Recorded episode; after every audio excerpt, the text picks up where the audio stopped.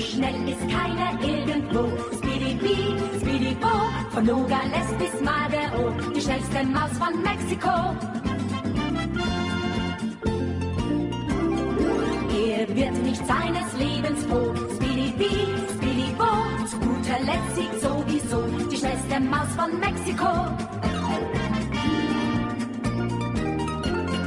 Vom Schniebelschnabel bis zum Po, Speedy schnellste Maus von Mexiko, Speedy Bee, Speedy Bo, immer wieder frech und froh.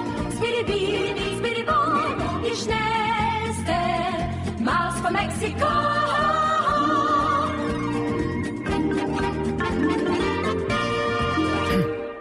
Príjemné poludne, milí poslucháči, pri mikrofóne Veronika Moravcová, počúvate reláciu Motorové myši. Dnes tu mám špeciálneho hostia, na ktorého som sa už tešila od minulého týždňa. Vítam pri mikrofóne pána Bechera. Dobrý deň. Dobrý deň, prajem. Pán Becher, predstavte sa prosím vás poslucháčom, aby vedeli a potom povieme presne, o čom sa budeme rozprávať, to hneď pochopia potom. tak som zriadovateľom súkromnej školy v Učenci, konkrétne súkromného gymnázia, súkromnej základnej umeleckej školy a súkromnej základnej školy. A inak som taký obyčajný človek. taký sympatický, príjemný, obyčajný človek a zároveň ste aj trocha ľudomil. Nielen kvôli tým vašim školám, ale aj preto, čo ste urobili a kvôli čomu tu teraz sedíte.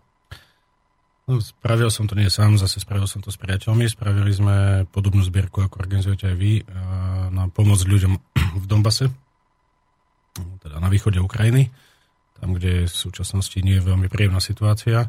Spravili sme nepeňažnú zbierku, oslovili sme prostredníctvom e, našich detí, ich rodičov a po širšiu verejnosť, aby sme skúsili nazbierať veci, ktoré môžu ľuďom pomôcť v tej situácii, v ktorej sa nachádzajú. No a zbierka sa nám za mesiac a pol úspešne podarila. Takže sme za mesiac a pol nazbierali za kamión rôznych vecí. Dobre, tak toto by som vlastne chcela s vami, aby ste potom ľuďom priblížili, že ako to funguje. Ešte chcem milým poslucháčom pripomenúť, že máte možnosť telefonovať na štúdiový telefón 048 38 10101 alebo nám môžete písať priamo do štúdia otázky, poznámky, čokoľvek vás zaujíma na túto tému na štúdiový mail studiozavináčslobodnyvysielač.sk Um, takže dnešná téma bude vlastne ako keby taký battle. Vy ste sa vrátili z Ukrajiny z východu Ukrajiny v týždeň predtým, ako my sme tam odchádzali. E, robili ste vlastne veľmi podobnú prácu, ale skúsenosti a poznatky z tej oblasti máte úplne iné ako my, pretože ste išli inými cestami, iné postupy ste zvolili. Aj celkovo tá vaša časť um, zbierky bola, mala trocha iný charakter. Keďže ste hovorili, že išla hlavne o nefinančnú zbierku, tak uh, mňa by najskôr zaujímalo, ako sa taký riaditeľ súkrom, sieti súkromných škôl dostane k tomu, že sa chce venovať humanitárnej činnosti v rámci nejakej vojny? Moja prvá motivácia bola hlavne to, keďže chodím veľmi často do Srbska, kde mám mnoho priateľov, či už e, srbských Slovákov alebo priamo Srbov a vidím, čo tam, alebo ako tam žijú tí ľudia dneska po tom, čo zažili v 90. rokoch, či už to bola ich občianská vojna, alebo následne potom humanitárne bombardovanie, alebo jak sa to nazýva, ano. ak sa to nejak nazýva, Spojených štátov amerických a niektorých európskych krajín. A mrzelo ma, že v tom čase som bol samozrejme mladý, takže som im uh, nijak nepomohol. Takže, a keďže sa zaujímam o to, čo sa deje na východe Ukrajiny, um, tak som sa rozhodol, že tak teraz niečo musím spraviť. A keďže mám školy a mám ten potenciál, že môžem automaticky osloviť nejaké množstvo ľudí, tak som povedal, musím to spraviť. Ne? Nebali ste sa toho, že v tomto svete teraz, keď sú všetci takí prozápadní a toto Rusko a celú tú situáciu okolo vnímajú veľmi ako takú inváziu do Európy, že tí rodičia budú reagovať na to negatívne?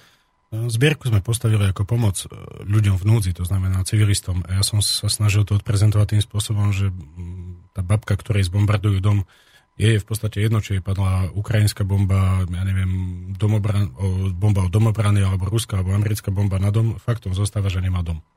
Takže my sme sa snažili vytvoriť zbierku pre týchto ľudí. Nechceli sme pomáhať ani armáde, ani jednej, ani druhej, ale pomôcť ľuďom, ktorí naozaj tú pomoc potrebujú. Mali ste nejakú predstavu, čo bude všetko okolo tej práce obnášať? Až tak veľa nie, veľa ste mi vyporadila. ja som sa s vami spojil. Samozrejme som vedel, že nás čaká nejaké predslenie, vedel som, že nás čaká trošku ťažšie zháňanie dopravcu, pretože je to v podstate vojnová zóna, takže bežní dopravcovia nám odmietli ísť na východ Ukrajiny. Vedel som, že narazíme na nejaké problémy s tým, že sme škola a nie sme humanitárna organizácia, tak nebolo celkom jasné, akým spôsobom to precelíme. Ale nakoniec vďaka naozaj veľké ochote musím pochváliť či už lučenských colníkov alebo pracovníkov z vedenia colnice sme našli spôsoby a podarilo sa to preceliť. Veľmi rýchlo, za dva dní sme dokázali kamión preceliť, naložiť a poslať, poslať e, na Ukrajinu. Aká, ako prebiehala tá zbierka v rámci vašich škôl? E, mali sme na začiatku dve zberné miesta. Jedno zberné miesto bolo priamo v našej škole, druhé zberné miesto bolo v našej ďalšej škole, ktorá je pobočka, alebo teda alokované pracovisko v Rímavskej sobote. Postupne sa k nám pridali ďalšie školy či už z Lučenca alebo zo Srede, plus e, aj gymnázium z Veľkého Krtíša, ktorí tiež vytvorili zberné miesta a potom ešte vznikli nejaké zberné miesta dobrovoľných ľudí. Napríklad tu v Banskej Bystrici e, sa pani Ľudmila Bandolina Lebedeva vytvorila e, zberné miesto. Bola veľmi ochotná, veľmi nám pomohla, dokonca ona nám pomohla v komunikácii s, so stranou ľudí z Donecka, pretože ja až tak dobre po rusky neviem, aby som sa mohol po telefóne riešiť takéto problémy. Takže naozaj kopa dedín, ešte, ešte e, sa zapojilo mnoho obcí zo Združenia miest a obcí Novohradu. Takže niektorí starostovia vytvorili u seba zberné miesta a potom následne nám doniesli e, veci, ktoré nás zbierali. Stretli ste sa aj s negatívnymi ohlasmi ľudí? Mali ste s tým aj nejaký problém? Uh, ani veľmi nie, pretože dokonca sme mali aj ľudí, ktorí pochádzajú z západnej Ukrajiny a doniesli nám napriek tomu pomoc. Aj keď samozrejme zdieľajú možno iný názor ako ja, ale jednoducho brali to ako pomoc civilistom. Hmm. Organizovali ste v rámci tej zbierky aj nejaké sprievodné akcie, ktorými ste chceli zmedializovať tú zbierku alebo spopularizovať, alebo aspoň ľuďom vysvetliť, že o čo ide? Oslovili sme miestne médiá, oslovili sme uh, aj povedzme mainstream. mainstream tom čase ma veľmi milo prekvapil nový čas, ktorý sa chytil a spravili s nami článok, prezentovali to, boli tam nejaké trošku problémy, museli niečo korigovať, ale nakoniec to predsa len zverejnili, že teda zbierka prebieha. A miestne médiá takisto, či už to boli lokálne televízie, alebo to boli lokálne naše médiá v Lučenci a v okolí, uviedli teda správu o našej zbierke. Sme, my sami sme robili tomu nejakú propagáciu na našich akciách, ktoré sme v tom čase mali ako škola, keďže máme e, dohromady približne 800 detí, tak je to nejaký potenciál ľudí, ktorí vždy oslovíme. E, takže tá propagácia naozaj nebol až taký problém na začiatku. Mm-hmm. Čo sprievodné akcie k tomu? A aby ste, snažili ste sa nejakým spôsobom ľuďom vysvetľovať, že o čo ide napríklad deťom v škole, alebo tak zaujímali sa o to? A spravili sme im miernu osvetu, že o čo, o čo ide, takto, nie že o čo ide vo vojnom konflikte, ale ako sa žije vo vojnovom konflikte Snažili sme sa im to vysvetliť. Čiže ste im ako keby približovali život tých civilistov vo ano, vojne. Áno, snažili sme sa im ukázať, že vy ste mali u nás prednášku. Uh, mali sme týždeň vedy a techniky, to je taká akcia, ktorú robíme každý rok. Boli tam prednášky na tému, čo sa deje v prípade, že je vojna, ako sa má správať človek, ako je odkazaný na pomoc, ako by mal on pomôcť a tak ďalej. Deti na to reagovali ako? Deti veľmi príjemne. No, deti, ktoré deti? Malé deti sme s tým samozrejme nezaťažovali, pretože máme aj prváčikov, ale väčšie deti už gymnazisti sa zapájali a mm, veľmi mi pomáhali, naozaj pomáhali mi fyzicky, to znamená, že preberali balíky, vážili balíky, spisovali to, takisto pri nakladaní kamionu mi prišlo pomôcť 12 detí, napriek tomu, že, bolo pra, že boli prázdniny. E, prišli vo svojom voľnom čase a boli veľmi ochotní a snažili sa. To je vynikajúce takáto osveta u tých mladých je veľmi dôležitá. Tak ste vlastne zorganizovali. Spravili, naložili. Čo ľudia prinášali? Najviac napríklad. Najviac ľudia prinášali samozrejme oblečenie a prinášali hodne veľa hračiek a oblečenie pre malé deti. Keďže sme škola, tak e, samozrejme naše deti sa snažili rodičov motivovať k tomu, aby takisto pre ďalšie deti nazbierali veci. Množstvo ľudí doneslo dokonca aj potraviny. Donesli väčšinou trvanlivé potraviny, to som ich zase ja žiadal, aby donesli potraviny, ktoré vydržia transport. Mm, potom napríklad pán starosta dediny Rádka spra- zabil kravu a spravil 400 konzerv. Hej. Wow. Bol som pri tom, pomáhal som mu. To bol taká naša, na, náš príspevok. A, z- neviem, a, zase našli sa dokonca aj ľudia, keďže to bola nepeňažná zbierka, tak našli sa aj ľudia, ktorí predsa len nám dali nejakú sumu peňazí. Boli to konkrétne traja ľudia zo Slovenska, dali nám dohromady 800 eur. Tým, že máme tam, keď prídeme a zistíme, čo najviac treba, tak to máme zakúpiť. Čo ste s tými peniazmi spravili? No keď sme tam prišli, tak sme zistili, že najviac treba lieky, takže sme ich oslovili, či môžeme teda nakúpiť lieky. Oni súhlasili a v Rostove nad Donom sme nakúpili lieky podľa zoznamu, ktorý nám dali lekári z Donecka. To si ešte potom postupne priblížime, že ako, čo ste vlastne všetko ešte stihli urobiť už priamo tam. Uh, tak o tých kamionoch nám teraz povedzte. Teda išli ste, jeden kamión sa vám podarilo naplniť. Áno, zatiaľ jeden kamión, a s tým, že kamión odchádzal, ak si dobre pamätám, 29. decembra. A kamión bol, bolo v ňom zhruba 6 tón e, materiálu. Kamión, e, keďže sme v tom čase som sa dočítal, že teda z Polska išla tiež humanitárna pomoc na Donbass a išla cez Ukrajinu, no len tam neviem, či zamestnanci, či čo sú to pravého sektora, tie kamióny zabali, tak som nechcel riskovať. Tak pochopiteľne, že keď pôjdu cez Ukrajinu, narazia na niečo, čo ich zastaví. To Asi je áno. Hej, Čiže takže- možno, že tá pomoc z Polska bola adresovaná priamo im. Mm, Nie. Nie, ste E, si Z tých informácií, čo ja mám, tak tie kamióny mali ísť e, na Donbass. Len ich jednoducho skonfiškovali, ale tak to sú informácie, ktoré máme a nemusia byť správne. Hej. A My sme sa rozhodli teda, že pôjdeme dookola, a cez Polsko, Bielorusko, Rusko a potom následne cez Úspenku vôjdeme do Donecka. Tak, takto aj išiel transport. Ale sme mali problém s kamionom. V Polsku dostal pokutu, no, dosť výraznú sumu. Takže a bolo to v piatok, dostal pokutu od inšpektorátu bezpečnosti práce polského. Um, takže mm, my sme museli doniesť hotovosť. Tu sme ju doniesli v sobotu, no a on vedel pokutu vyplatiť Osobne, hej. osobne, e, pretože nemal na karte taký limit. Mm-hmm. Vedel vybrať takú sumu. A my sme mu doniesli peniaze v sobotu a on vedel pokutu vyplatiť až v pondelok ráno, keďže to bol inšpektor Vedia, takže bezpečnosti práce. No, 4 dní v podstate, od piatku. Takže mali sme malé zdržanie, no, štvorňové. My sme išli, ja s dvoma kamarátmi sme išli nezávisle autom, my sme vyrazili tretieho. Mhm. Aby ste ho tam dohonili na Mm, mieste. prišli sme za, za ním do Polska, dali sme mu peniaze a potom my sme pokračovali ďalej. My sme prišli do Rostova o 3 dní skôr ako on. Išiel on e, tranzitom cez Rusko, alebo ste mali papiere spravené tak, aby v Rusku už končil? Mm, nie, my sme mali príjemcu priamo na strane do, e, Donbasu, Mhm. respektíve z pohľadu našich colníkov na ukrajinskej strane. Áno, Takže cez Rusko to bol len tranzit. výborne. Takže vlastne ste sa vyhli tomu, čo my sme na začiatku vlastne urobili prvýkrát tú chybu. Našťastie už teraz No, ju na neurobíme. základe rád od vás. No však tak treba, lebo vlastne najlepšie je sa poučíte, keď nemusíte riešiť vlastné chyby.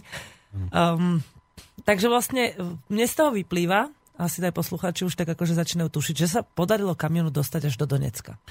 Keďže sme tam prišli v čase toho tzv. Prímeria, prímeria. ohláseného prímeria, tak uh, uh, ono to bolo tak, že ja som prišiel na hranice z, na úspenku uh, o dva dní skôr ako kamión. Uspienka, aby teda poslucháči vedeli, to už je ukrajinská strana, ono sa to z tej ruskej strany volá Matvejev Kurgan. Tak, Tak, no aby to, pre, Áno. nech je to presné. My sme tam prišli osobným autom, ja som prešiel hranice pešo, moji dvaja kamaráti zostali zatiaľ na strane Ruska, keďže sme mali e, víza len na dva vstupy do Ruska. A, a tam ma čakali e, vojaci, ktorí ma prevzali, ktorí mi poskytli ochranu, zároveň... S ktorými ste boli dohodnutí už. ktorými sme priebežne cestou sme sa s nimi dohodli, že či nás teda by sprevádzali. No, Však jeden z nich bol Slovak, ktorý tam bojuje. A zároveň prišiel lekár z vojenskej nemocnice, ktorý nám dal zoznam, čo by teda potrebovali, tie lieky. Ten sme ešte preniesli cez hranicu naspäť mojim kamarátom, ktorí sa vrátili do Rostova a začali zariadovať nákup liekov. No a ja som s nimi išiel. Zároveň tam prišli aj pracovníci Komitetu Národného fronta Novorosie, čo bola naša partnerská organizácia, teda humanitárna organizácia, ktorá bola príjemca naš, nášho kamionu a zobrali ma do Donecka priamo do mesta, kde, sme, kde ma ubytovali a začali sme riešiť organizačné veci. Aké organizačné veci? Uh, no, je pravda, že Komitet Národného fronta Novorosie nemal celkom presnú predstavu, akým spôsobom prebieha predslenie, alebo teda vyclenie kamionu. Takže som im tu som od nich potreboval nejaké dokumenty k tomu. Plus sme riešili to, že či kamion e, vôjde dnuka až do Donecka, alebo či je pre ňo príliš veľké riziko, aby vošiel teda do Donecka, do mesta Donetsk, alebo aby zostal niekde za hranicou a bol vyložený tam. Našťastie v tom čase bolo to tzv. prímerie, ktoré bolo aspoň do tej miery dodržiavané, že centrum mesta nebolo bombardované v tom čase. Relatívny pokoj tam bol, čiže aj cez blokposty nebolo až taký problém no, opustiť. Mali ste bombu na tom kamione? Mali sme bombu, áno, kamión bol zabombovaný, išli sme cez Tyr Karnet, ale ja sa do toho nerozumiem. Hej, hej. O čo sa jedná, proste kamión bol zabombovaný, prešiel všetkými hranicami bez problémov. Bolo trošku problém na bieloruskej hranici, uh, pretože bieloruskí colníci nevedeli celkom porozumieť tomu, že kamión ide bezplatne. Áno. Nakoľko to bola humanitárna pomoc, ale to sa nejak vysvetľujú. To si oni vedia vysvetliť, my sme to mali takisto. E, no, oni si to vykomunikovali s našimi colníkmi a hmm. nejak sa to vyriešilo. Takže nakoniec sa tomu kamionu podarilo dostať až kam? Presne. Až priamo do Donecka, priamo na námestie. Na ulicu Artema, ale číslo si už nepamätám. Hej, hej, viem si to predstaviť, kde to tam je. A tam teda, e, ako to prebiehalo ďalej? Vaši priatelia stále nakupovali lieky v Rostove, ono to potom trvá tak pol dňa, kým sa dostanú do Donecka? Ono to bolo tak, že e, teraz si už dní nepamätám presne, ale to asi e, v, povedzme v útorok som prišli na tú hranicu, mňa vyložili, odiš- prešiel som hranicou, oni sa vrátili večer naspäť a v stredu použili ten deň na to, aby nakúpili lieky, kde im zase pomohli, čo zase musím veľmi pochváliť, že veľmi im pomohli, um, Ruská obština, čo je zase humanitárna organizácia, na ktorú nás nakontaktovala Ruská ambasáda. Keď prišli do tejto obštiny, tak uh, uh, a povedali, čo potrebujú a pre koho to potrebujú, tak obština im sama, sami im dali ďalšie lieky, plus ich zobrali do lekárne, kde mohli nakúpiť napriek tomu, že tam bol sviatok. A lekárnik takisto, keď zistil, že je to pre ľudí v Dombase, tak ešte pridal ďalšie lieky, takže nakúpilo sa lieky, liekov zhruba za 800 eur, ale reálne sme ich mali možno, možno za 1500. No. Pretože všetci v podstate nám prispeli. Čo si, čo si vy myslíte o tejto spolupráci obyčajných ruských ľudí pri pomáhaní obetiam Donbasu? Čo bolo zaujímavé z môjho pohľadu. Uh, už keď sme boli v Bielorusku, tak uh, sa nás ľudia pýtali, mali sme uh, humanitárne víza, to znamená, že či už každý colník, ktorý s nami prišiel do styku, každý videl, že máme humanitárne víza. Hneď sa nás pýtal, čo, hej, že prečo. Tak sme povedali, že vezieme do Donbasu pomoc, tak nám tí ľudia chodili ďakovať, že pomáhame. Hej. Boli veľmi prekvapení, že zo Slovenska dokonca colníci sa nás bežne pýtali, no a keď sa vrátite domov, tak vás zavrú. Hej, toto všade zaujíma ľudí, pretože som sa dozvedela, že v čase, keď vy ste sa vracali, tak v Litve spravili raziu do humanitárneho strediska, ktoré tiež vysielalo pomoc na Donbass a pozatvárali ich ako teroristov. Hm, tak toto sa nám zatiaľ nestalo teda. Dúfam, že to nie je celoeurópsky precedens. Dúfam, že nie, no, ale tam je to také ostrejšie, tam si navzájom, tuším, zatvárajú už aj veľvyslancov a neviem koho, Alebo obvinujú teda z kadejaké činnosti. No, nemôžem povedať, ani v Polsku sme nemali problém polskí colníci na strane Polska a Bieloruska. Im to bolo jedno, lebo ste Schengen bolo... opúšťali.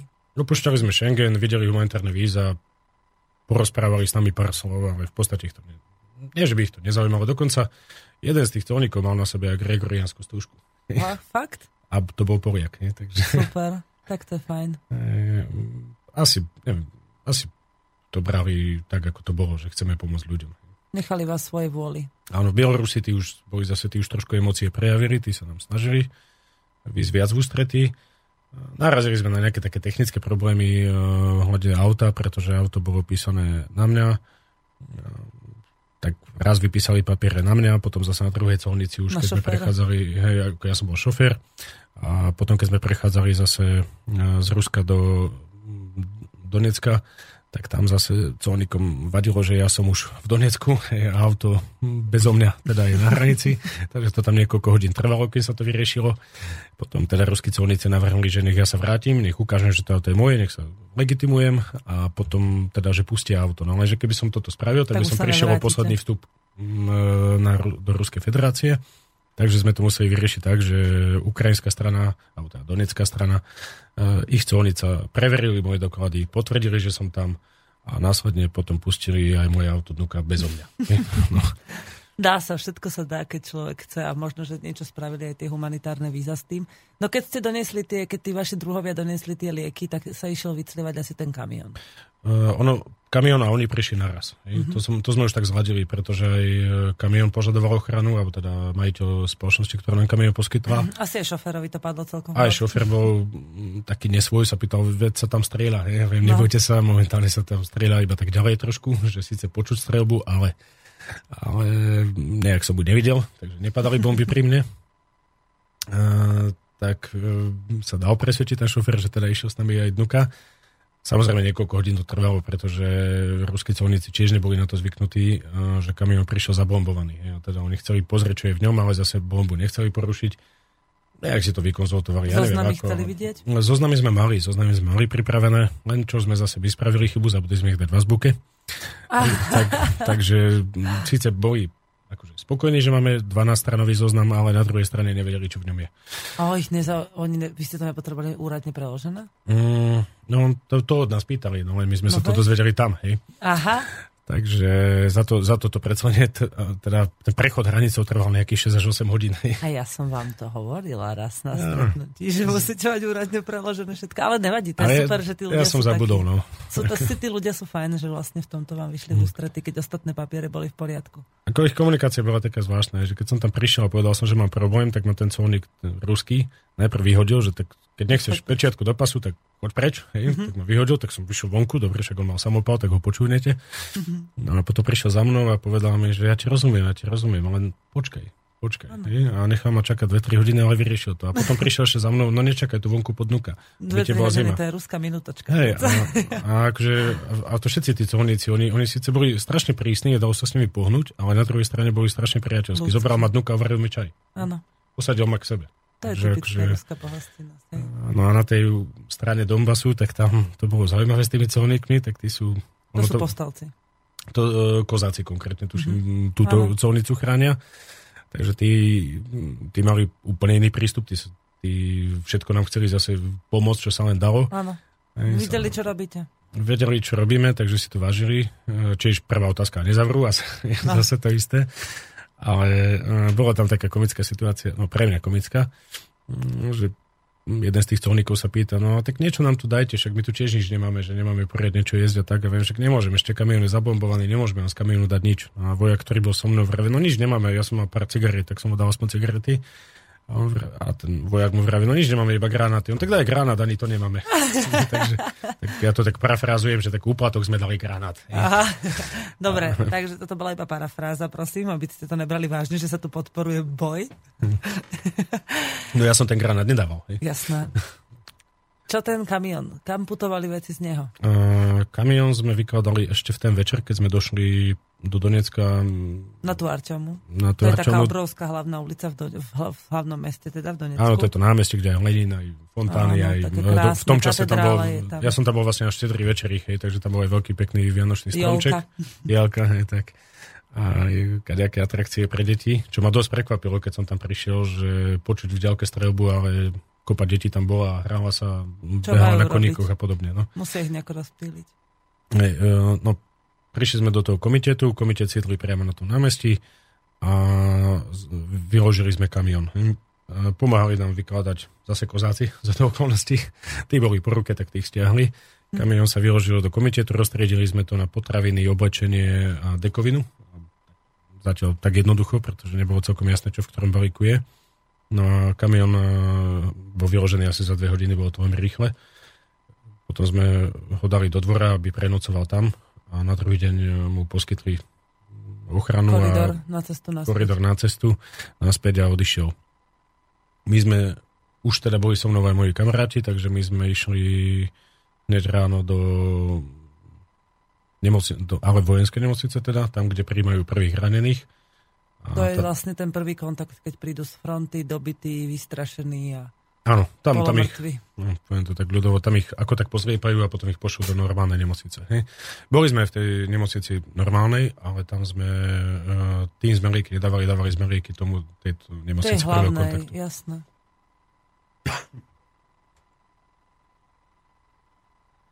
No, lieky sme odovzdali asi šiestim doktorom. Ja už naozaj neviem, ktorý bol čoho doktor. Chceli prísť sa zúčastniť toho preberania, hej? Áno, e, stále sme mali doprovod, stále sme mali jedného alebo dvoch vojakov za sebou. To tam musíte mať všade. No. Mali ste možnosť sa stretnúť aj s nejakými pacientmi, ktorí tam boli, alebo vtedy v tom čase bolo prímerie, takže asi veľa nových neprichádzalo? E, v tom čase tam neležal žiadny pacient, pretože naozaj bolo prímerie E, a keďže nám končili víza, tak sme už veľmi čas nemali, mali sme len, len ten deň na to, aby sme obišli, čo sa dalo, takže nie, pacientov konkrétne som nestretol. Mm-hmm. Čo bolo pre vás, alebo takto, dajme si pesničku a potom sa začneme rozprávať o tých vašich takých osobnejších dojmoch, ak dovolíte, tak Súhlasím. To, týmto troška zbombardnem. Читал молитву, слабый голос в тишине. Под сводами и куполами храма. И сына воспитав, отдать войне. Так не хотела, не хотела мама. Так не хотела, не хотела мама. И вот теперь молитва. В огнях свечей лилась молитва в тишину. Все, кто любил и знал сегодня вместе. Он так же, как и ты, играл в войну. И жил в подъездном и беспечном детстве.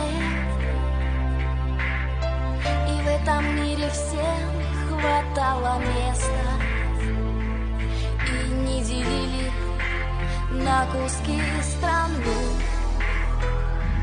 Зажгите свечи и пусть молчат колокола. Зажгите свечи, остановите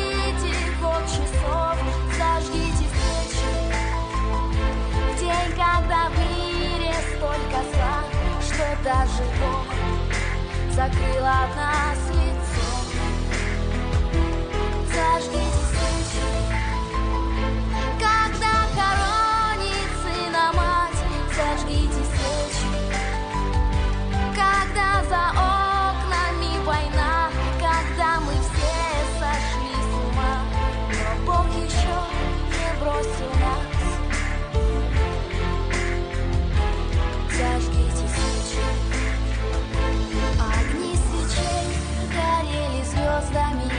Слеза И отпевал священник сына душу И помнит мать, как в письмах он писал. Не бойся, мама, я о войне не слушай И писем больше слать уже не нужно. Я через месяц приезжаю сам. Зажгите свечи и пусть молчат колокола. Зажгите свечи, остановите ход часов. Зажгите свечи в день, когда в мире столько зла, что даже Бог закрыл от нас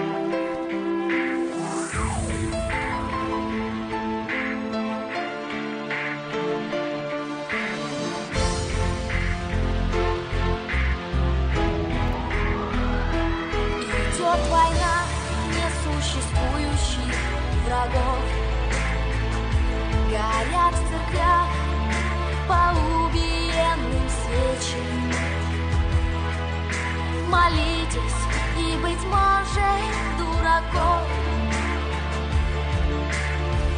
В стране безродной станет чуть поменьше. Ну а пока покрыты сотни женщин, знамена черным траурным платком. Зажгите свечи, пусть замолчат колокола, остановите ход часов, зажгите свечи. День, когда в мире столько зла, что даже Бог закрыл от нас лицо.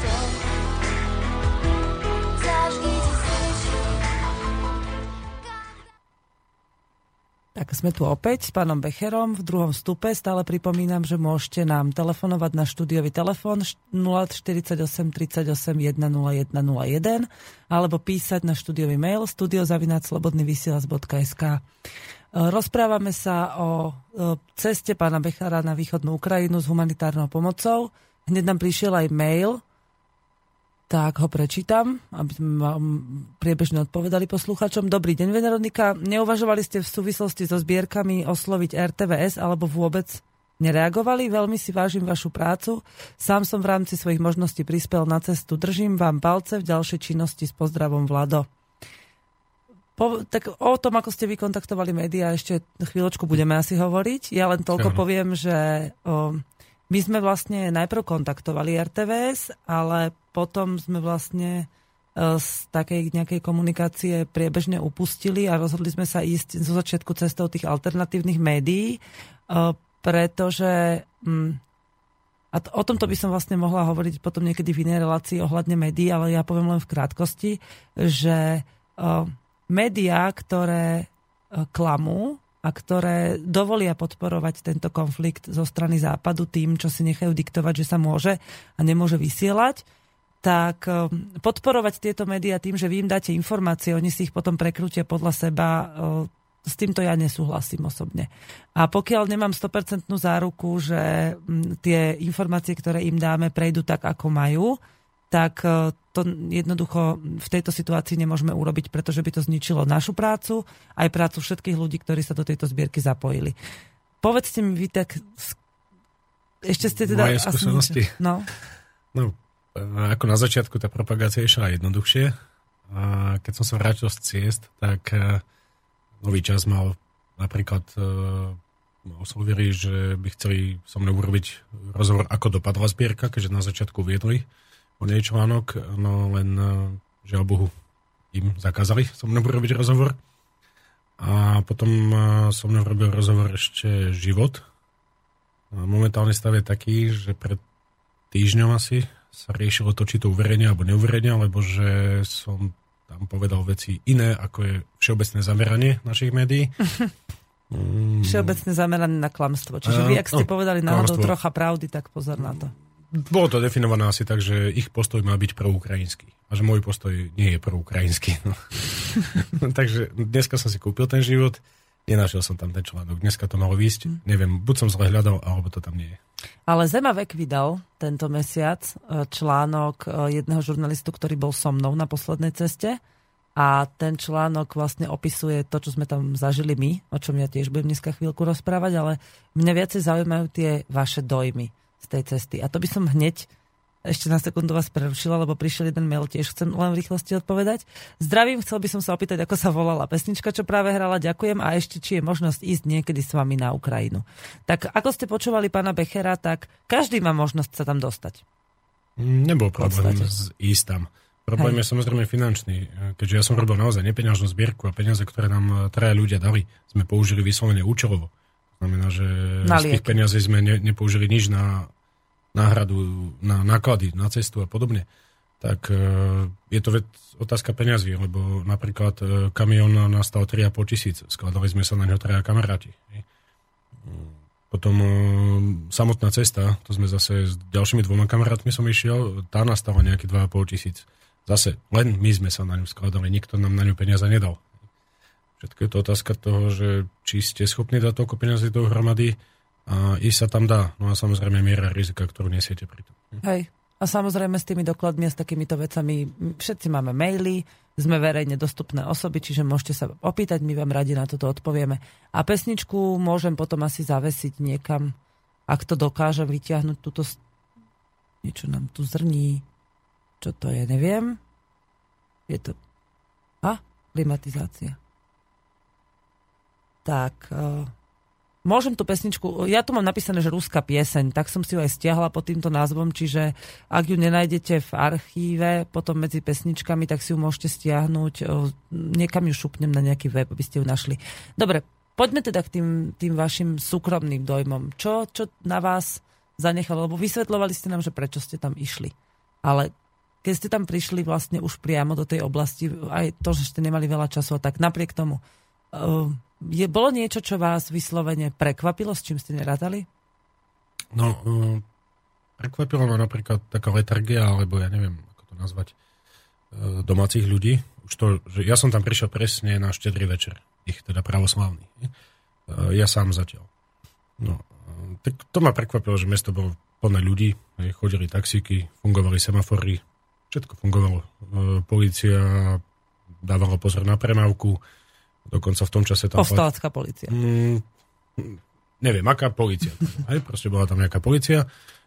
Ja som sa nestihol všetkých hneď spýtať, že kto ich riadi. Hej, lebo tie, po- tie policajné autá znárodnili ako keby povstalecké. Hej, mm, vychádzam z toho, čo som videl iba, Mhm.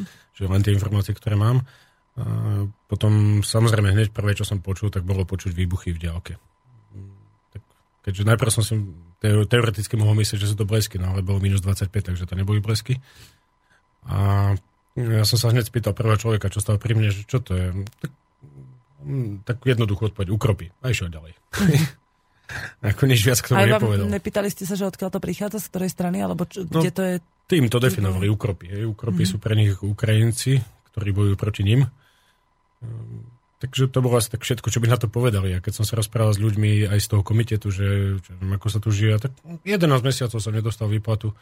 No tak ale čo budem doma sedieť, no chodím do roboty. Hej. A takým spôsobom, že však, viete, to je taká sranda, že, no, že nemáme banky teraz. Asi tak, tak to komentujú situáciu.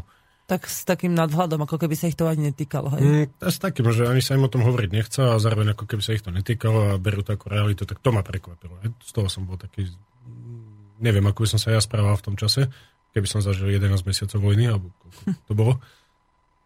Mm, To bola jedna vec, ktorá ma prekvapila. Prekvapilo ma to, že som naozaj veľké množstvo detí videl. Vonku po ulici. vonku po ulici, ale samozrejme väčšinou s rodičmi.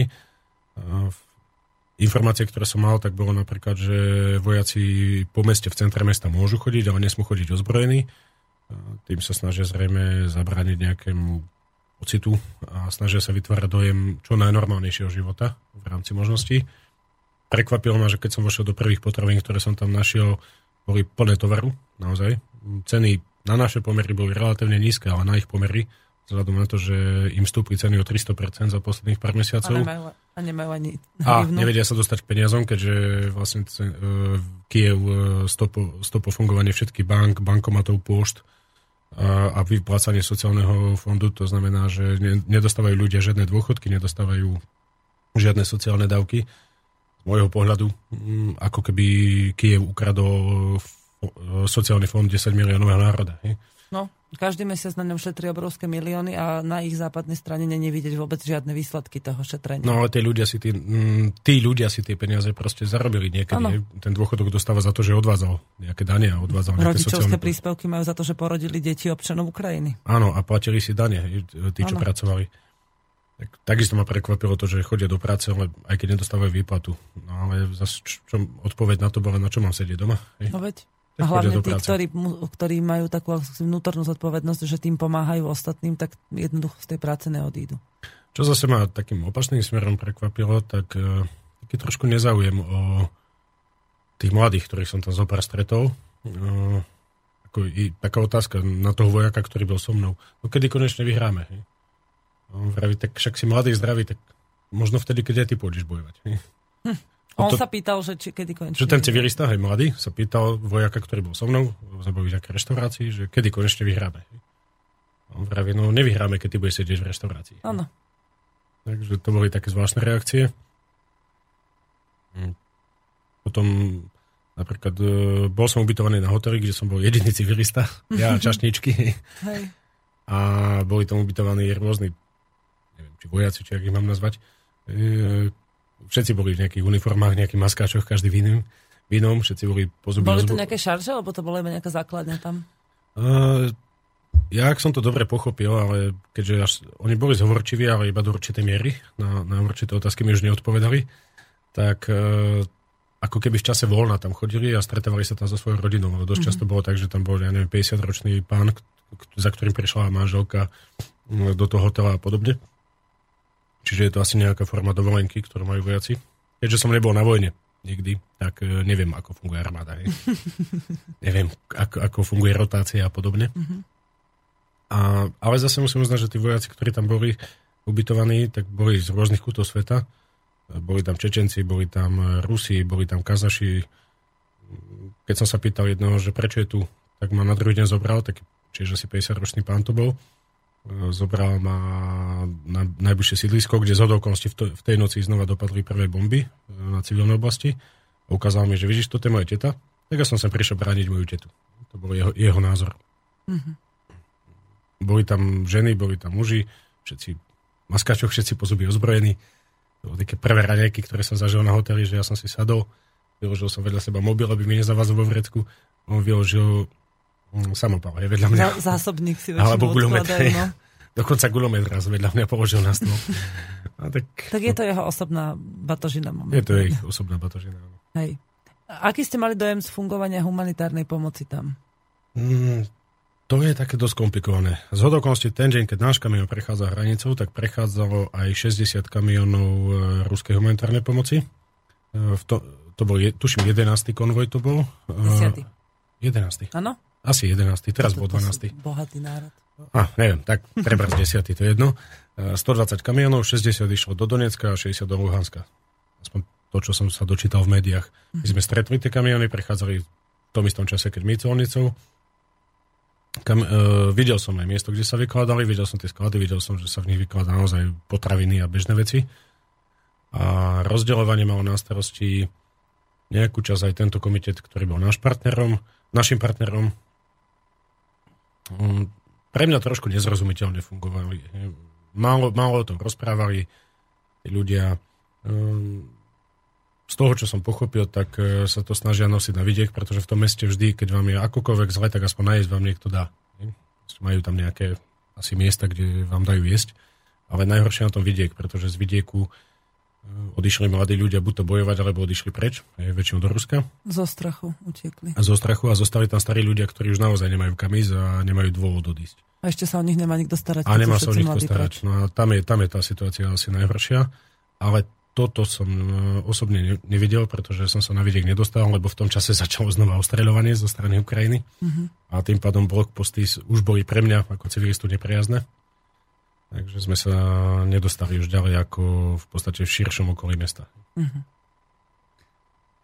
Keď eh, si to tak zoberete teraz v celku, čo ste tam videli, máte pocit, eh, že eh, je tam niečo, čo by, sa dal, čo by sme im my mohli najviac pomôcť, ako okrem treba aj tou humanitárnou pomocou. Čo je, alebo teda takto, čo by sme mohli my ďalej robiť? Čo budete napríklad vy ďalej robiť?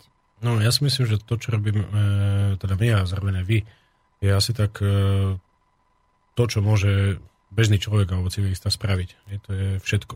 Zároveň môže robiť to, čo robíme zase my. Hej. To znamená, že sa snažíme informovať ľudí o tom, čo sme videli a čo sme zažili. A jedna napríklad aj z, z ďalších motivácií, ktorú som mal, prečo som tam išiel, e, bolo to, aby tí ľudia videli, že napriek tomu, že Slovensko oficiálne vystupuje ako proukrajinské, tak som sa im snažil ukázať, že ľuďom tu normálnym záleží na nich. Nezáleží na nich ako na, politickú, nejakú, na politickej strane, ale záleží im na tom, aby sme alebo záleží nám na tom, aby sme im pomohli a aby prežili. To bola jedna z mojich motivácií. A myslím si, že to je tak, aspoň toto môže spraviť každý. Nejakým spôsobom vyjadriť, že minimálne s nimi súciti. Či už má politický názor, nejaký taký. Mm, Myslíte, že aj tí ľudia, ktorých ste tam stretli a vedeli o tom, že ste Slovák, tak uh, mali taký pocit, že v Európe sa na nich nezabudlo a že sú tu aj takí, ktorí ich podporujú a pomáhajú im? Z tých slov, čo som počul, tak uh, mi bolo povedané, že okrem Ruska teda pomoc inokade ne- nedostali. A iba zo Slovenska. A boli veľmi... Slovákov si začínajú veľmi vážiť, pretože naozaj iba zo Slovenska dostávajú pomoc pokiaľ viem, okrem e, vás nás, e, minimálne ďalšie dve organizácie tam viezli nejakú pomoc. Čiže to boli len také... Aj Češi išli. Aj Česi. Tí tam mali takú Aj- malú a teraz ale tak oni nás vnímajú stále tak nejak, že Slováci, Česi, tak Československo, hej. nie ako Československo, ale tak ako jedných. Hej. No nás si, nás si tak vždy prirovnávali, že a nie, počkajte, vy ste z Československa, už viem, kto ste. Tak, takým nejakým spôsobom nás vnímajú, ale vnímajú Slovákov. Hej. Vnímajú to, že na Slovensku nie je celkom ten názor taký jednoznačne e, prozápadný, alebo ako Áno. by som to mal nazvať. A toto, toto bolo pre mňa dôležité, že toto si všimli. Hej. Musím inak povedať, že na náš sklad, ktorý ešte nie je celkom teda vy, vy pripravený na odvoz, lebo ešte stále nám chýbajú auta nejaké, tak už prichádzajú veci z Nemecka. Už tri várky prišli z Nemecka, teraz naposledy z Berlína. Takže aj my toho máme dosť. Ale uh, mňa zaujíma váš názor na to, čo sa teraz momentálne deje na Slovensku v súvislosti s týmito konfliktami. Môj názor. Tak máte mladú rodinu, ste proste človek, ktorý zodpovedá v podstate v škole za deti a podobne. A keď si teraz predstavím napríklad u ukrajinské, na východe Ukrajiny tie školy, tak tam učitelia a zamestnanci a všetci títo ľudia neodišli z tých škôl len preto, že sa tam bombardovalo, ale práve naopak cítili veľkú zodpovednosť za svojich žiakov a ostali učiť ďalej. Napriek tomu, že nedostávajú potraviny, napriek tomu, že nedostávajú výplaty a že svoje rodiny vygruzili do Ruska, vypravili ich tam, tak napriek tomu stále zostávajú v tých školách a učia. Ako to vidíte, keby máte pocit, že sa niečo môže dostať aj sem? Uh, už v roku 2008, keď prišla to hospodárska kríza, aj k nám na Slovensko, som medzi priateľmi som povedal, toto neskončí nejak inak nejakou vojnou. Ja som čakal, že to bude skôr. Dobre, prišla vojna až teraz. Uh, neviem, do akej miery tá vojna zasiahne celú Európu. Dúfam, že nie. Nie je to v našich rukách asi. Respektíve je to v našich rukách, lebo ľudia majú úžasnú moc, ale musia si to vedomiť. A tým, že chodím do toho Srbska, videl som, ako tam ľudia prežili a nič iné im nepomohlo, len si proste pomôcť.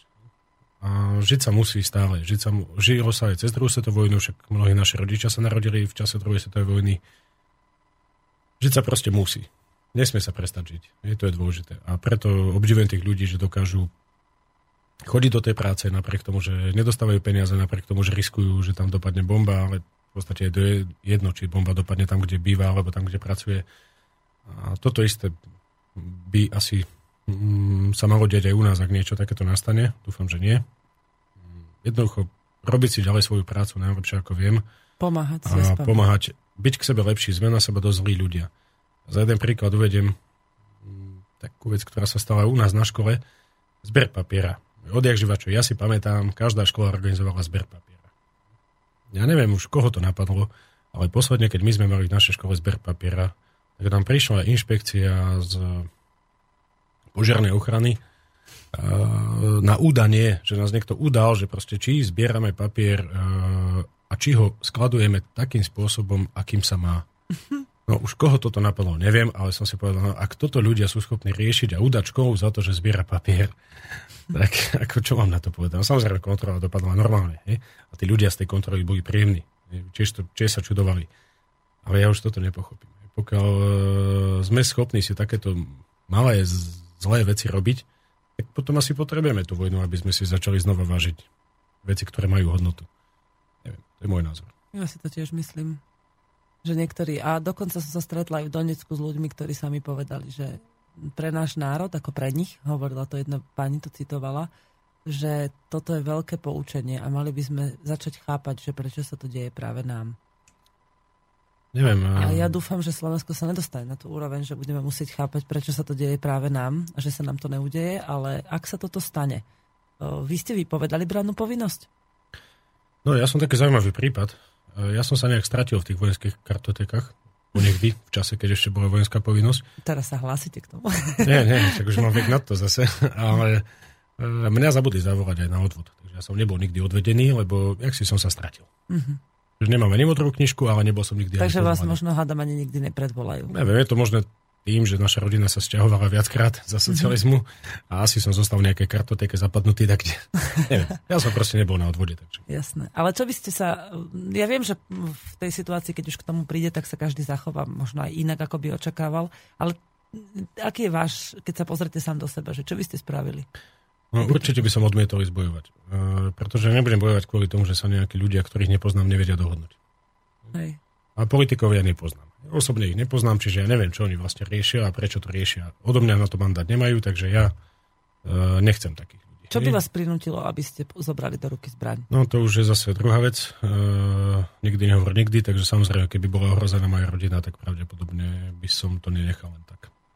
Hej. Viete, čoho sa ja najviac bojím? Uh, Slovensko je bezvýznamné, to znamená, že fronta, ak by nejaká bola, alebo tak, ako aj bola cez druhú svetovú vojnu, tak cez nás iba prešla hore-dole. hej? S nejakými malými dôsledkami. Nič významné tu nie je, nejaké veľké boje o nejaké strategické miesta tu nemajú prečo byť. Teraz sme strategicky na, na hranici Schengenu. Mm, áno, ale iba, že sa cez nás, cez nás prejde, nič viac. Hej? Uh, Nemáme tu, ja neviem, nejaké fabriky na tanky obrovské, však to všetko je zrušené už, takže nie je tu o čo bojovať. Ale to, čo sa dialo presne aj e, cez druhú svetovú vojnu, alebo v ktoromkoľvek konflikte, či v Jugoslávii, alebo teraz na Donbase, e, v čase konfliktov sa dostanú k moci ľudia, ktorí e, by moc nemali mať. Či už na regionálnej úrovni, alebo celonárodnej úrovni. A presne sa začne stávať to, čo sa tam deje, e, že sa dostanú ľudia k moci, ktorí si riešia svoje nejaké osobné problémy alebo emócie, alebo neviem čo už presne si riešia a budú sa mstiť na bežných ľuďoch. Bude sa mstiť na svojom susedovi, bude sa mstiť, ja neviem, na dievčine, ktorá kedy ho odmietla, alebo na niečom inom. A títo ľudia sa dostanú k moci, pretože tí ostatní, tí normálni, sa budú snažiť zachrániť si rodinu a budú sa snažiť e, fungovať medzi susedmi a medzi ľuďmi, ktorí budú okolo nich čo naj, najlepšie a čo najpriateľskejšie. To ste teraz premietli vlastne veľmi podobnú situáciu, ako sa deje tam. No, To prináša vlastne sú každý to- konflikt. Hej, úplne naturálni ľudia so svojimi základnými proste pocitmi a potrebami. Mhm. Dobre, tak si dáme jednu pesničku a potom sa v tom druhom vstupe, dnes budeme končiť o, 10, o nejakých 10 minút, 15 skôr, a tak si dáme nejakú pesničku a potom by sme sa ešte troška porozprávali o tom, že čo, nás, čo vás čaká do budúcnosti, čo by ste chceli ešte urobiť, alebo ako si to predstavujete ďalej. A ja ešte potom milým poslucháčom a všetkým, kto sa zapojili do zbierky, poviem nejaké novinky o našej, o tom, čo sme vlastne urobili a kde si môžete nájsť naj, najnovšie informácie.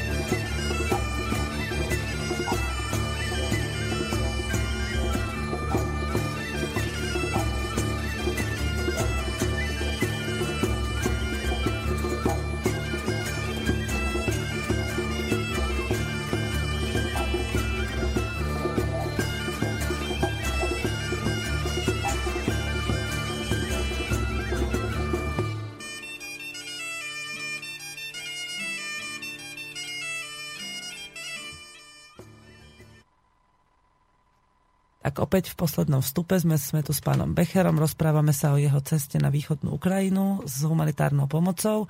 Ešte stále môžete písať priamo do štúdia na štúdiový mail studiozavinaclobodnyvysielač.sk alebo telefonovať na štúdiový telefón 048 38 101 0101.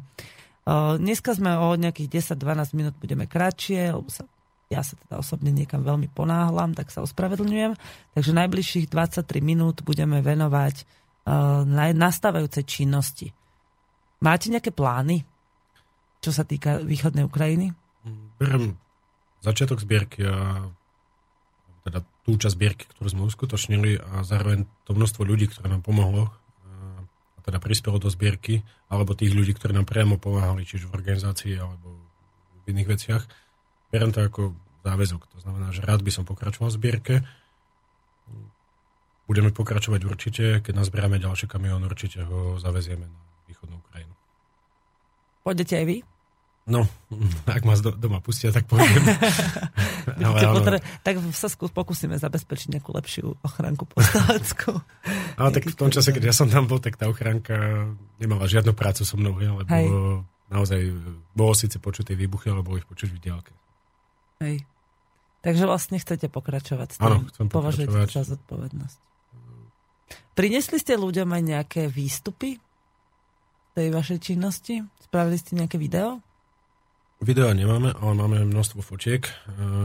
Sme, nemali sme zo sebou kameru, mali sme zo sebou len fotoaparaty, takže máme fotky priamo odozdávania či už tých liekov v nemocnici, alebo máme fotky odozdávania e, priamo balíčkov aj konkrétnym ľuďom. V čase, keď my sme vykladali kamión, tak tam boli zastupcovia asi dvoch škôl a z nejaké dediny. A teraz si nespomínam na názov tej dediny. No a následne nám poposielali títo ľudia fotografie, ako si prebrali tí, ktorým bola určená pomoc. pomoc. Kde to môžu posluchači nájsť? No, na, na stránke našej školy. Môžem tu povedať? Jasno. Ak vám to nevadí? www.sgmlc.sk lomeno zbierka. Tam by mali postupne popribúdať všetky materiály. Keď si to hodia do Google, čo tam môžu hodiť? No, súkromné gymnázium Lučenec. Súkromné gymnázium Lučenec a tam nájdú vlastne fotky v nejakej no, galérii, hej? Tak. Je to nejako oddelené? Že uh, je to zbierka. Nájdu tam kolónku zbierka. Uh-huh.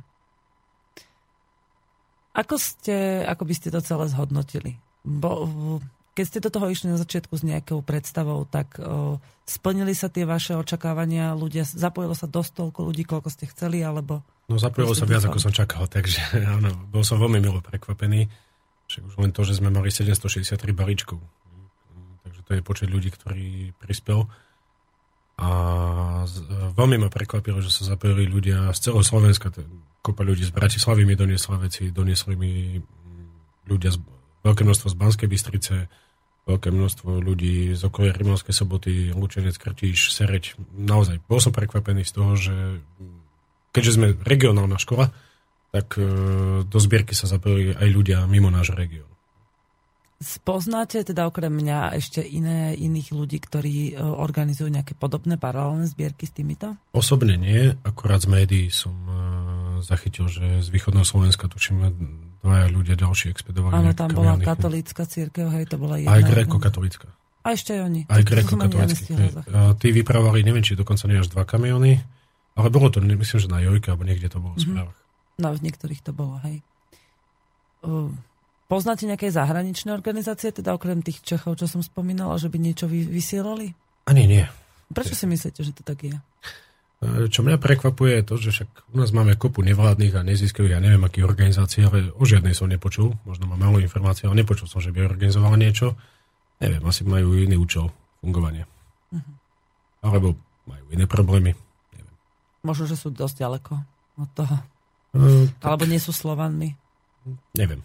Ako podľa mňa by sme mali pomáhať tam, kde to treba. Ja chápem to, že treba pomáhať aj v Afrike, ale zase toto je, toto je náš sused to je za našimi hranicami. Takže pomôžeme najprv sebe, pomôžeme svojmu susedovi a potom pomôžeme ďalej. Pomáhať môžete samozrejme len, keď máte z čoho. Hej.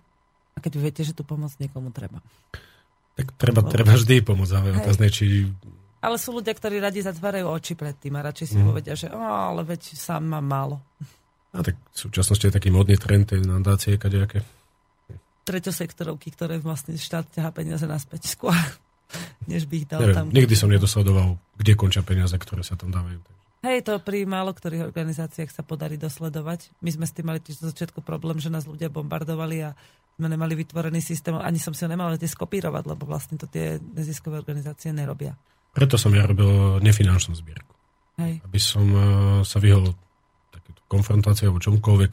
Jednoducho sme naozaj chceli zaniesť tam to, eh, čo nám ľudia dajú. Hej. Aj keď je pravda, že teraz ďalej rozmýšľame, čo s tým, pretože tie náklady boli veľké. To je jedna vec. A druhá vec, že naozaj niekedy vyslovene treba niečo konkrétne na konkrétnom mieste kúpiť. A keď máte tú možnosť a máte tie peniaze pri sebe, ja už som s tým dopredu rátala, že to tak bude, tak sme to proste urobili troška inak. Ale ešte taká súkromná otázka, čo ma zaujíma, že máte niekoho vo svojom okolí, s kým ste boli treba v priateľskom vzťahu, alebo ste a povedal, že robíš blbosť? Mm, samozrejme, asi tretina mojich kamarátov. Fakt? Aj niektorí mali na to argumenty, že prečo riskujem. To, Aha. to sa dá pochopiť a niektorí proste, nie, on Ukrajincom nedá nič. Tak nedaj. Zaujímavé. Je to dobrovoľné, kto chce dá, čo chce. Ale skôr boli tie pozitívne hlasy. Či už prispeli tí ľudia niečím, alebo nie, to je jedna vec, ale minimálne mm, zauvažovali nad tým, že prečo to asi robím. Hej. Jasné, lebo ja, ja sa hlavne kvôli tomu pýtam, že množstvo Slovákov by možno aj niekedy sa chcelo do takéhoto niečoho zapojiť a riešiť, ale boja sa práve tých reakcií svojho okolia. Že buď to spravia veľmi potichu a nenápadne, alebo to radšej neurobia vôbec, pretože si povedia, ale tak zase budú na mňa susedia ukazovať prstom, keď uvidia, že vykladám krabice do nejakého auta. No, neviem, ja som s tým, že mm, mám, mám tie školy, tým, že mám aj nejaké firmy, tak ja už som proste si svoju hladinu toho vnímania takéhoto neviem, malomešťastva, alebo čoho to mám nazvať, posunul niekam inam. Ja to proste nevnímam. Um, mňa to nezaujíma, je to ich vec. Hej. Ja si robím to, čo ja uznám za vhodné, samozrejme v medziach slušnosti a snažím sa neubližovať druhým, snažím sa, keď môžem, pomôžem, keď neviem pomôcť, tak neuškodím. Dobrá stratégia. no ak dovolíte, ja teraz budem chvíľočku rozprávať o tej našej časti, pretože ve- veľmi často ma s týmto bombardujú. Ďakujem vám za vaše odpovede a za myšlienky. Ešte budeme mať možnosť sa minimálne rozlúčiť a pustiť si nejakú pesničku. Um, milí poslucháči, milí prispievateľia do zbierky. Včera, prevčerom a dnes sa mení naša webová stránka www.pokojnibojovníci.sk Pribúdajú nejaké informácie, mení sa veľmi pomaly v súvislosti s tým, že pripravujeme vlastne tabulky. Tam sme už dali v týchto dňoch ako keby také vyučtovanie finančnej časti. E, Je, je už hotová, je na webovej stránke táto tabulka. Nájdete si v nej prehľad toho, kam sa peniaze použili a k, takmer ku všetkým týmto výdavkom sú tam aj uvedené doklady, prípadne nejaké potvrdenia z organizácií, kam sa tá pomoc dostala. Čo sa týka videí a fotografií, tak tie ešte pridané nemáme, pretože video treba dať najprv otitulkovať a fotografie ešte troška potriedime a tie by sa tam, hádam, stihli dať v priebehu pár dní.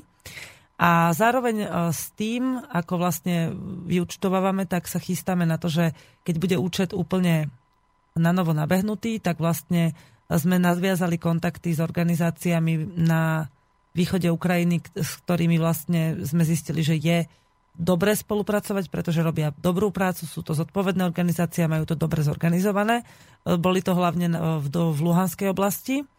A týmto sme sa rozhodli vlastne, ak budeme mať ďalších darcov, tak posielať tie peniaze im priamo na miesto, s tým, že vlastne nám budú dávať o, spätnú väzbu o tom, na čo sa peniaze použili, o, pošlu nám doklady o kúpe toho, čo vlastne za tie peniaze nakúpili a budú, posl, pošlu nám materiály, tak ako to robili doteraz, o tom, že kam sa pomoc dostala. Um, posledných pár dní, viac menej nejaký týždeň aj niečo od nášho návratu, som rozmýšľala nad tým, že ako by sme ešte mohli prispieť k informovaniu verejnosti, e, k tomu, aby si ľudia uvedomovali, že ako sa dá pomáhať nielen informačnými zdrojmi a podobne, ale aj vlastnou energiou, vlastným šírením a vlastným životom ako takým, že tou zmenou života tiež môžete určitým spôsobom prispieť. E, Tak sme sa rozhodli s takou partičkou, e, že začneme robiť koncerty po Slovensku. Uh, ich konkrétna forma bude jasná v priebehu tohto mesiaca, ale už teraz vás chcem vyzvať a bude to aj na webovej stránke, V každom meste, kde máte záujem nám pomôcť s organizáciou nejakého podujatia, spojeného aj s výstavou obrázkov, ktoré kreslili deti Donbasu. Priamo ich dovezieme, tieto obrázky naživo. Budú sa tam dať, hádam asi aj zakúpiť tieto obrázky, aj bude tam výstava fotografií a plus nejaké sprievodné diskusné akcie tak máte možnosť nás kontaktovať a my sa teda pokúsime priamo v tom vašom meste zorganizovať takéto podujatie.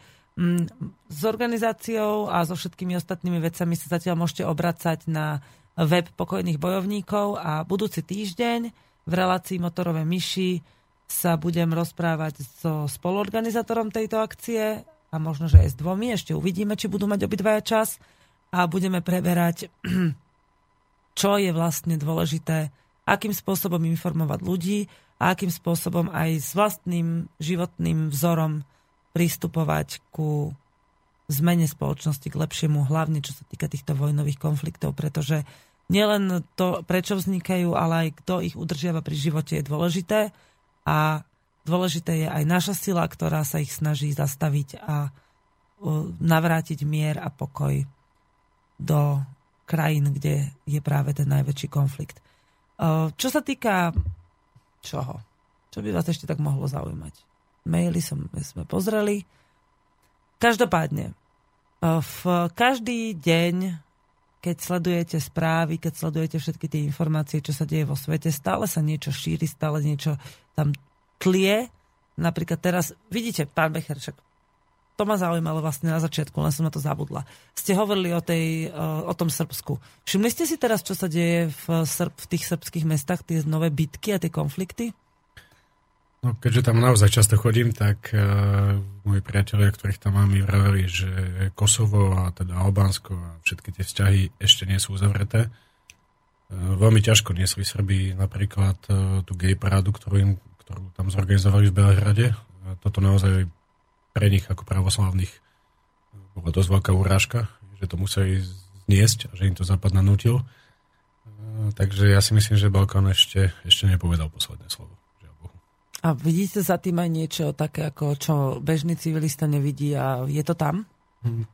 Cezar to tuším povedal, rozdeľuje a panuje. Jugoslávia bola ekonomicky silný štát.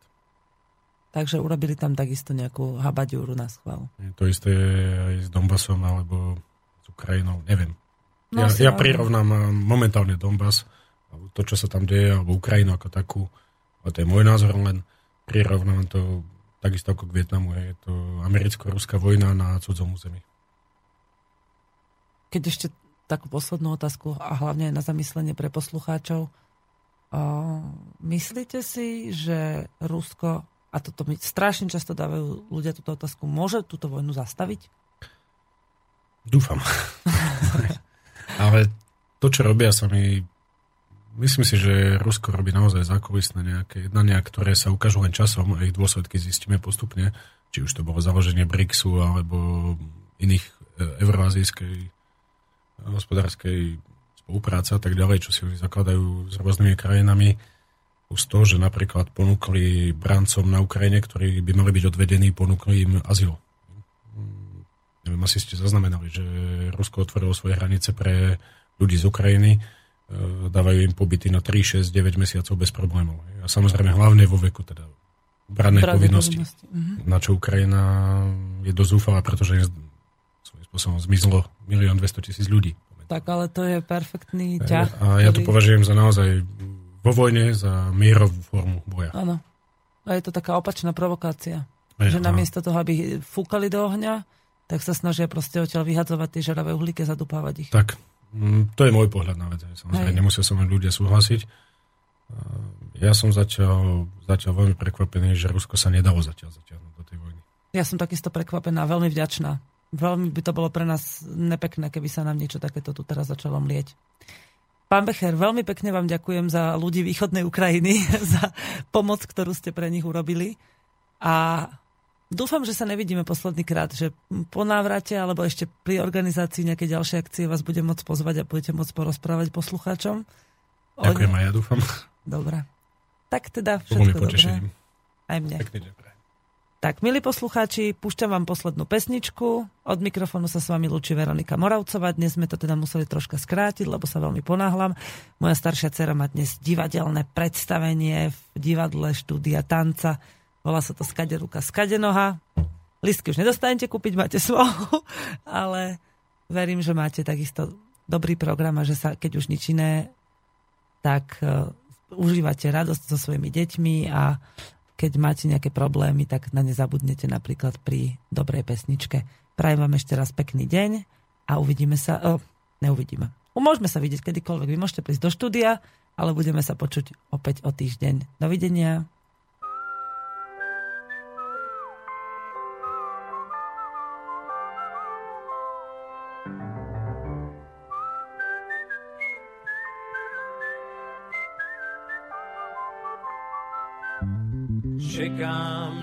Signál, ten z nebe nepřichází a tak čekám dál. Letím ke hvězdám, ve dne je nevidím a v noci nevnímám. Tisíce družic vysílačů, vedení a přijímačů. Jak plné včelky rozsévají signál z květu na květ. V zemi české 14 milionů funkčních sim karet. Krom naší vsi je všude moderní svět. Přestaňme pěstovat už obilí, radši si kupme všichni mobily. No my tu nebudeme nikomu dělat debily. My u nás postavíme sloup, vysílací sloup. Proražme sloup střechou kostela, Vždyť tenhle mrafarář stejně nic nedělá. Zbourejme radši starou zvonici, ať signál zalije naši vesnici.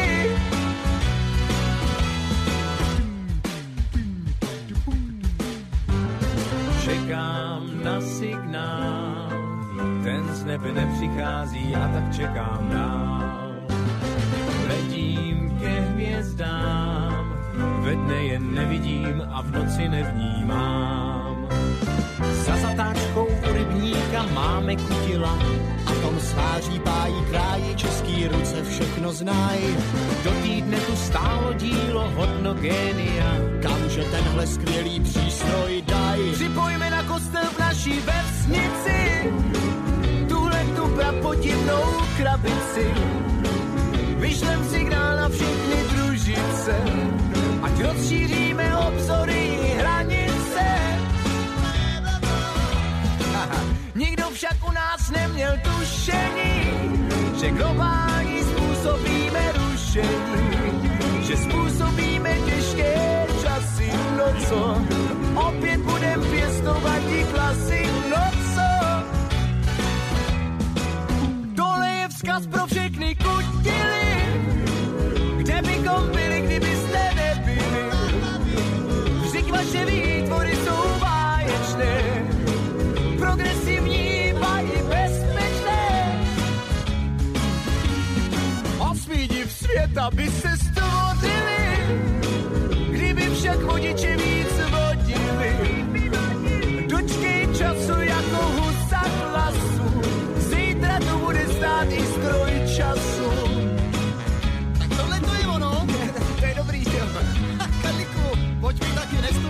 pojď. Dobře, už jdu, jdu, jdu, jdu. Neboj se ničeho, jdi to vyzkoušet. Ježíš Maria, pane faráři, pojďte taky. No já nevím, jestli se to hodí. Ale to víš, že se to hodí. Pořádně za to zatáhněte a už to pojede. Tak, tak tedy, dobře, tak ve jménu boží. No pořádně za to vente. Tři, dva,